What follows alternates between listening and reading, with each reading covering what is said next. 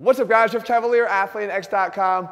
So, okay, maybe not everybody's looking to make pull-ups harder, but there are a lot of people that are doing 10, 12, or more pull-ups in a single set, and they're starting to kind of get away from the benefits, the hypertrophy benefits that the exercise originally provided when you were initially struggling with them. Now, if you aren't one of the people that are already doing reps in that range, higher than say 12 or 15, you're gonna wanna watch the video that I actually did earlier here on how to do 20 pull-ups or more in one single set. I'm gonna take you through some of the best ways to increase and, and go through that progression. But in the meantime, let's say you are somebody now that's looking for more of a challenge on pull-ups. Here's what we usually do. We usually either will add weight to the pull-up to give us back that, that overload to kind of bring our rep totals back down again and provide that over, overload stimulus, or we try to maybe explore eccentric training. And again, when anytime we actually add eccentric training and spend more time eccentrically on an exercise, we know we can make it more difficult. If I was doing a curl and I actually cared about the eccentric and lowered slowly, that exercise becomes a lot more difficult than if I just simply drop the weight.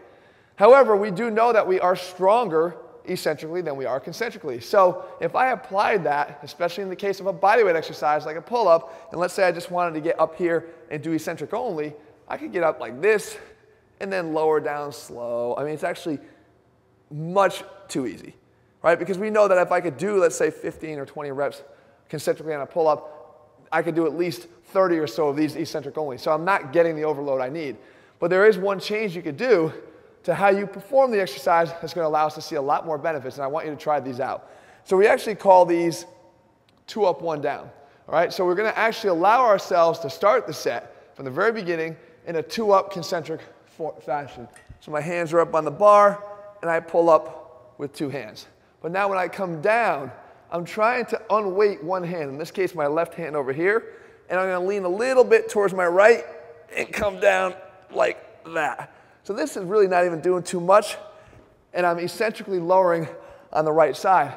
Instantly, I have a tremendous overload on that right side. Of course, what we do is we keep our hands in contact with the bar, and we go right back up again. So if I were here, I come up, two up, I go off to the side there, one down, really overloading, grab hold with two again, pull up, a little bit of a shift to the left side, and now again, unweight with the right side, and come down.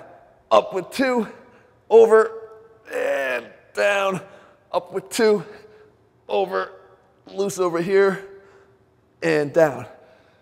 And I'm already fatigued. So I've just taken the pull up that maybe was starting to get a little bit easy, and I've added a strong eccentric component to it, reestablished the overload, and now made this exercise tough and likely to help you to start making new gains from it. So I hope you guys found this helpful.